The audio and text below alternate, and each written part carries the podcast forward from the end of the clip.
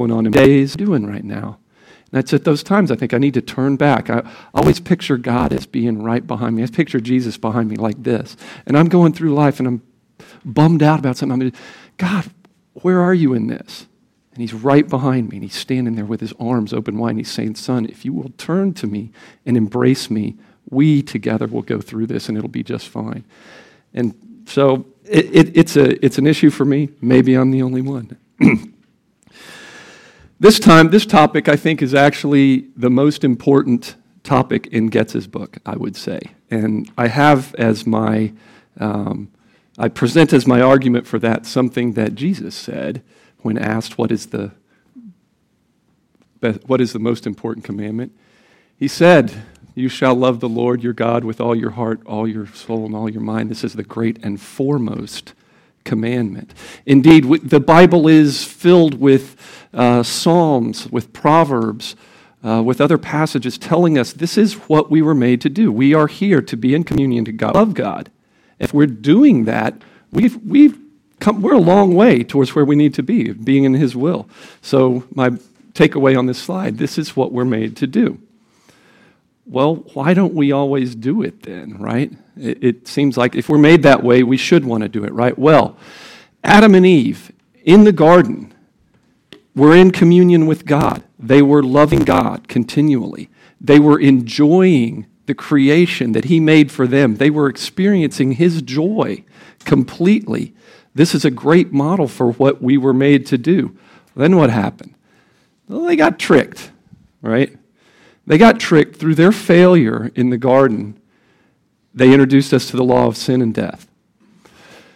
Now, because of this separation from God, it requires a blood sacrifice to keep us in his presence, to forgive us our sins, a blood sacrifice to earth. He lived a life. He died on the cross as a blood sacrifice for all, thus introducing us to, thus making available to us the law of the Spirit of life, where through him we can be freed from our sin, freed from the necessity of a blood sacrifice to atone for our sins and therefore not be separated from God.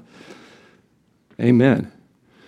So the power of the Spirit in our lives frees us to live in service to God. It doesn't imprison us.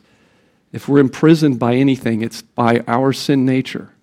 Through that brokenness that came in the garden, our sin nature now binds us, even blinds us from fully trusting God and what he has to offer us. So we turn to other things. We allow ourselves to be distracted by other things. Living a godly life, it doesn't always feel this way. Living a godly life is our response to the freedom that was purchased for us on the cross. This is what we want to do, right? We want to live it. We're here this morning to learn to live more godly lives, because we want to experience the joy, experience everything that God has for us and made available to us through death on the cross. So what is not loving God or not loving good? I skipped the little Greek lesson earlier before about loving God. And what Getz says is to love God is to love good. And often, you know, and probably not the first time you've heard this. We show love by where we put our priorities, how we spend our resources. This is what we show we love, what we value. And Getz suggests three primary distracting priorities that we have in our lives. Lover of self, lover of silver, lover of pleasure. There are more, certainly. But I think it feels pretty good to me to say, you know, these are the big three. These are predominant things that we have problem with as men, as humans. We tend to get distracted from our love of God by these things, by self and pleasure. I have a colleague at IDA. And if you go into any of our offices, we have dry erase boards. We write things on them all the time. There's going to be equations. There's going to be notes. And so I went into one of my colleagues' office, and he had this weird equation on there. I never saw this symbol. And I thought, I wonder what that, you know, I get a little closer, and I look at it, and I go, ah, okay, this is what he had up on it. It's over on the right side. And I looked at it, and I go, okay, the love of money is the root of all evil. I thought, that's great. He's got that in dry erase marker right in the middle of his dry erase board. It's been there for a couple years. I talked to him about it. I thought that's pretty good. So if you need a mathematical representation of something scriptural, there you go, right there. So these three distracting priorities are a subset of a greater set of priorities, not loving God, not loving good. This is kind of the structure of Getz's chapter, is if you're doing these things, you're not doing these things. And so these are priorities. These are things that distract you. They take your resources, your time, talents, treasures away from things that are better. Now, is this hating God? Well, another axiom that I like, you may have heard before, is hate is not the opposite of love. Indifference is the opposite of love. If you get distracted into behaviors such as these, it's not that you're hating God. You're being indifferent to Him. You're not paying attention to Him. And so I hesitate, as I was kind of writing up this slide, I was saying, if you're doing these things, you're hating God. Well, that seemed a little harsh to me until I thought about it a little more and said, no, I may be doing something that's arguably worse. I'm ignoring God. God probably, He's probably not as mad as if you hate Him, because you're thinking about Him. You're struggling with Him, right? If you're ignoring Him, if you're not paying attention to Him, that seems worse, at least different. So are there ways in which you're not loving God or not prioritizing God in your life? Can you look at this list of items and say, I'm putting a little too much of my time, I'm putting a little too much of my talent, I'm putting a little too much of my treasure towards these things that are not godly? Are they bad? I will tell you one thing. Satan would sure love you to think these things are bad. Silver is bad. Pleasure is bad. He certainly wants you to think yourself is bad. I'm a big fan of C.S. Lewis. I'm a big fan of the Screwtape Letters. If you haven't read it you'll enjoy it, I promise you. Wormwood, Screwtape, kind of the lead demon, is counseling his protege, Wormwood, to try to corrupt this young Christian. And one of the tools he uses is things. And he wants Wormwood to make this young Christian think that these things are bad, especially the self, right? He wants him to feel guilty about things. And then that takes a person's, if I can be convinced that these things are bad, I don't think so much about my actions or what my actions mean to God. And besides, God wants you to have a positive relationship with all of His creation, right? Who created you? God, easy. Who created silver? God. Who created pleasure? God. Did He do these things by accident? No. Did He create them out of a sense of malice? No, thank you. The self. He wants us to present ourselves as a living sacrifice. He tells us, care for the temple. He wants us to experience the joy He has. Go to the gym, eat well, enjoy activities, enjoy your family, enjoy people around you. Do it in a way so that you can prepare yourself for the good work He has for you, right? Nothing wrong with taking care of yourself. Nothing wrong with enjoying things on a personal level. This is something that God wants for you. Silver, a tool. This is a tool, a very important tool in our lives, right? It's a tool through which life's operations are facilitated and with which God can be served or ignored. That's the problem, right? Pleasure. We got a whole book of the Bible, Song of Songs. Read that book, and you know that God designed us to enjoy pleasure. And of course, we're here with a group of men. We've, to one degree or another, have all struggled with the lust of the flesh. All right, I'm here to tell you, I have struggled. I have failed, and I have succeeded.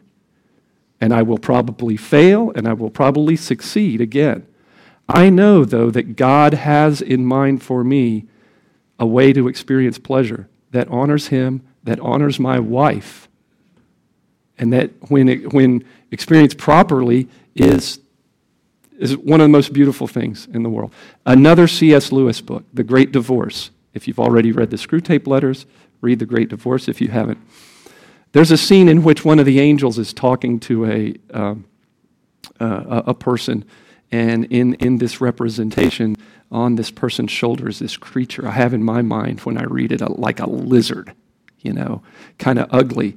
And in my mind, as I read this book, to me, this represents pornography, imagery, that this person cannot live with. I can't live without this. And the angel's saying, you can live without it. No, I can't. I need it. And through the course of this discussion, the person comes to realize that this lizard is not good, is not helping.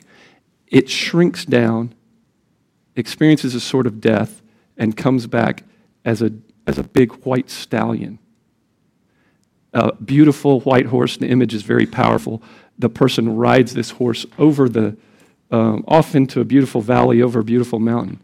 This is how God wants us to experience things. When we think something is good or necessary, God has a bigger, better way to use it. And so my simple talk about tools, if you hit your thumb instead of the nail, don't blame the hammer. So an engagement plan, right? Okay, we know what godly living is. We've talked a little bit about what just being distracted from God is, looks like. So how do we fight it? So Getz has a real good engagement plan. He talks about meditate, evaluate, dedicate, trust God. Okay, it could be modified, I suppose. Great plan, and you have the Getz book, read it. He's got great elements in there. I've tried, probably somewhat imperfectly, to capture his elements in a little more sort of militaristic fashion, since we're a lot of us are servicemen, former servicemen. So more military-like, recognize, repel, redirect, report. Evidently, in my world, alliteration means military. So, oh yes, always pray.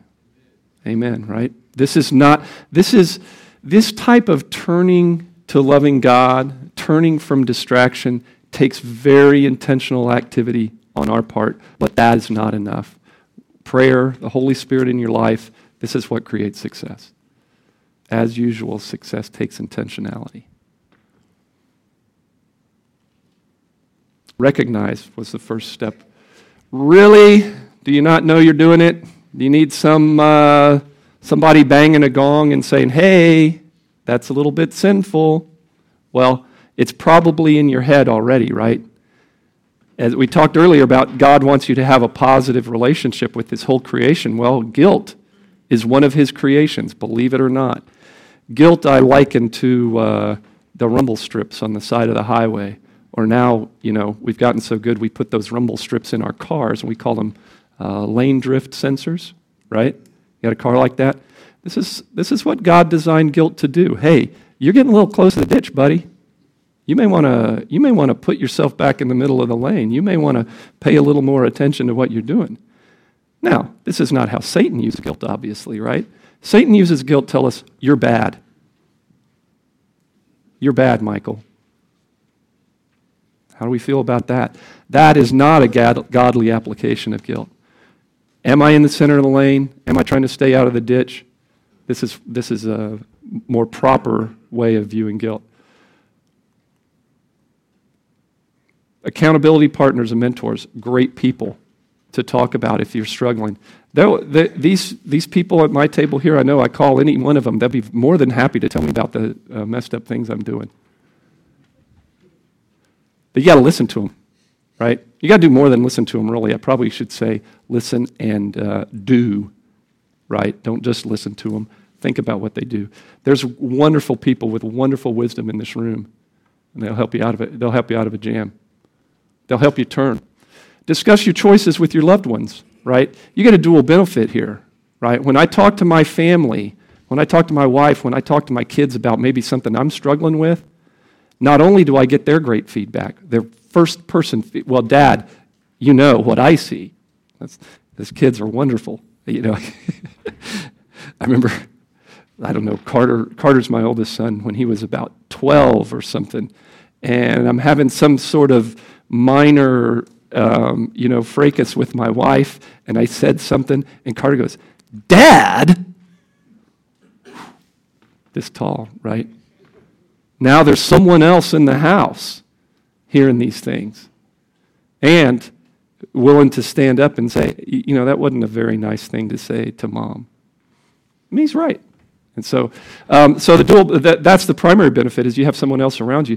The secondary benefit, you're providing an example to your family that this is important to you, right? You're providing a good example. I want to turn towards God. I want to live my life focused on Him. And when you provide that example to your family, that takes root.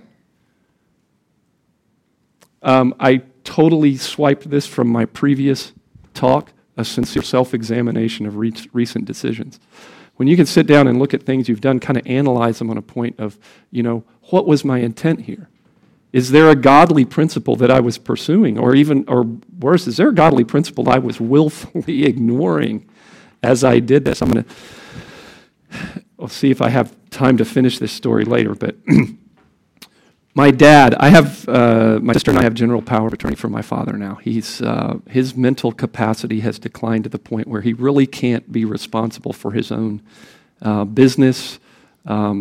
He can do kind of okay around his house, although I worry about him eating enough, I worry about him taking his medication. Well, back in 2011, he bought, ironically, a big box of silver coins. Newly minted at the time, not collectibles, but still valuable nonetheless. And he hid them in his house. He doesn't know about this anymore. I talked to him about it last time I was in Texas with him, and I said, ironically, last time I was in, it's full of irony, right? While I'm in Texas doing what? Preparing my talk on loving God wholeheartedly. And I said, "Dad, do you remember buying a bunch of silver?" "No, I've never bought silver. It's not a good investment. I wouldn't do it." Okay. I didn't try to talk him. He's at a point in his life and his mental capacity where you don't try to correct him. He's also at a point where, kind of like me, I guess, right? Don't try to correct him. He's also at a point where he doesn't respond to things in a predictable fashion. So I said, I didn't sit there and have this conversation and try to figure out the whole story. I talked to my sister. I talked to my wife. I knew roughly where he had hidden this asset. So I took it. I took it out of his house. I put it in my car. I drove it to town, that wonderful town of Seguin, Texas. Some of you Air Force guys may know the airfield there. You know it, Dave? Yeah. Drove it to the bank, put it in a safe deposit box in mine and my sister's name. It's a very hard thing to do, right? I want to act as my dad's agent to protect an asset that otherwise is at great risk of leaving his estate without anybody's knowledge. This is how I'm justifying my actions, right? But what's the problem with that? What's the problem with me acting as agent? I'm the beneficiary of his estate, right? So how am I not acting in my own interest? It's a very tough situation to be in. I've agonized with this. I've talked to mentors here. I talked to a very close friend at work. What I've done, it became very clear. Anything you do in the dark is dark, right? So what do? Shine a light on it. I wrote a letter to my dad's. I say, "This asset exists. It's in a safe deposit box in the bank in Seguin. It is in my name. I do not claim of it. It belongs to my dad's estate." That letter for the attorney. To me, I'm hoping I'm shining a light on it. It's a very strange situation. 624. The godly, hopefully, I was pursuing there is just wise protection of assets. Hopefully. That's what I want to pursue. Not everything is a moral dilemma. There's a great book out there called Just Do Something. I can't remember the author's name. If anybody knows, let me know. He talks about Christians in a sort of paralysis. Because they're waiting to hear from God. I need to know God's will for my life for this actual decision. Yes or no, this girl, yes or no, do I ask her to marry? And the book is very good. It talks about don't get into paralysis because you think everything is a moral dilemma and you have to hear from God. Sometimes he wants you to get up out of the chair and do something. And if you're praying to be in his will, he's going to be with you and you're going to succeed. Pay attention to your personal red flag areas. If it's pornography, if it's imagery especially, the church has resources. Jim, should they talk to you? Conqueror at BurkeCommunity.com. Wonderful resources. This is something you can overcome. If there are other red flag areas, just pay attention to them. I think this is in the Bible. Deliberate analysis availeth much. Right? No? Oh, okay. Sorry. Close. Should be. Repel. The prayer of a righteous analyst availeth much. Yes, thank you. Thank you.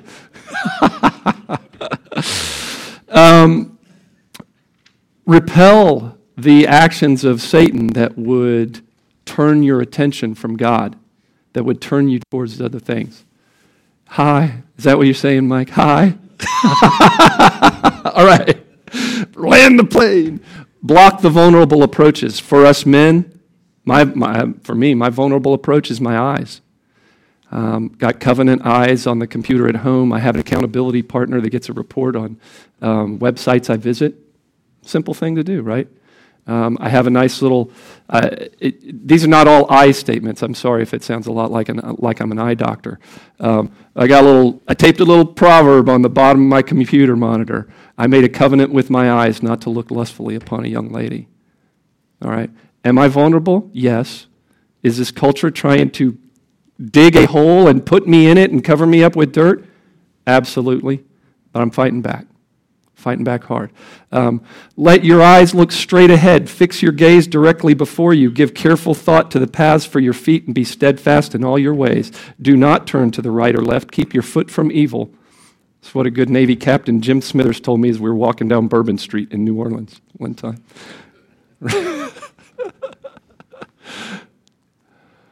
Think about your accountability partners. Use them. Listen to them. Give yourself an exit strategy. To me, these are little things I tell myself. When I'm driving down the road and there's this business with imagery in the windows, and I say, you know, this really isn't a good use of my resources to be looking there. It's distracted me from something better. I'd feel more at peace right now if I were going to the grocery store to buy chili ingredients to take to Don Moore's house on Friday, right? Tell yourself you recognize the distraction you're facing. Tell yourself what it is you'd rather be doing now to experience a little more God. Your choice to repel the other than good is very powerful. Redirect. Turn away from things. Turn away from the inherently harmful drugs, sexual impurity, the spiritually corrosive. Maybe some people that you rub up against them once, not so bad. You spend a lot of time in their presence, it corrodes your armor. The addictive behavior, alcohol, video games maybe, imbalance, things that are taking too much of your time or too much of a resource that someone else should be getting. Now, imbalance and gluttony here. Gluttony, I use as a word to think of, you're now consuming so much of something that it's becoming harmful to you. It's not just imbalance anymore. It's not just that I love to play the bass guitar and I do it a lot. Now I'm going every night, you know. If I go in every night to play from 7 to 10 p.m., that's pretty imbalanced for my family. If I'm playing every night from 9 a.m. to 2 a.m., that's probably a little bit of gluttony there. It's probably not good for me. If playing the bass guitar could be considered a bad thing, I don't know. And you need to turn toward those who have a legitimate claim on your time, those who have need of your resources. I went a little too fast. Activities that are active in construction, active activities. Great English there, Jack. Communion with God. When you are doing these things, you're kind of doing the first three. We're prioritizing how we spend our time, where we're putting our resources, what kind of activities we're choosing. We are establishing a communion with God, because we're doing these things intentionally to be turned toward Him. A turn requires intentionality. Have I used that word before, intentionality, today? And report. Prayer, scripture meditation, journaling. Talk to yourself about what you've been doing. Ask yourself those questions. What was my intent? What was my godly precept? Your brothers, let them hold you accountable. Talk to them. Ask them. Be available yourself as an accountability partner, especially if it's in an area where you've struggled and had some success. And others who are around you, your family, your friends, your coworkers, listen to their observations. Engage in frank discussions with them. Pray for open ears and soft hearts. Have open ears and a soft heart yourself. Talk about these things. Without feedback, learning is very, very impaired. Okay, a couple parting thoughts. Let's see. Is my sin a result of not letting God work in my life? Do I somehow not trust Him to be enough? I need this thing. I need this lizard on my shoulder, whatever your lizard is, right? I need this thing because God didn't, whatever pleasure, whatever joy I'm getting from this thing, that's where I need it. God's not going to provide it. If I get rid of this thing, I won't have that joy. Is that your problem? Or then you're not letting God work in your life. Do I always feel I'm connected in communion with God? I led off saying I don't. I don't always feel that. Sometimes I feel a little lost. That's when I go to a quiet place. Try to get to a quiet place. Pray a little bit. Prayer, I say, helpful. Psalm 139. Search me, O God, know my heart. Try me and know my thoughts. See if there be any wicked way in me, and lead me in the way everlasting. It's not a long prayer. It covers what the problem is. Finally, give yourself a break. Our friend Paul, we heard Marty talk about this in Romans a couple weeks ago. Here's Paul. I do not understand what I do. For what I want to do, I do not do. But what I hate, I do. For I have the desire to do what is good, but I cannot carry it out. For I do not do the good I want to do, but the evil I do not want to do, this I keep doing. So I think if Paul can struggle like that, we can give ourselves a little bit of a break. We just need to know we've been distracted and know tools to turn back to God. Here's some questions for your time. Went a little bit over, but the plane is down. Thank you.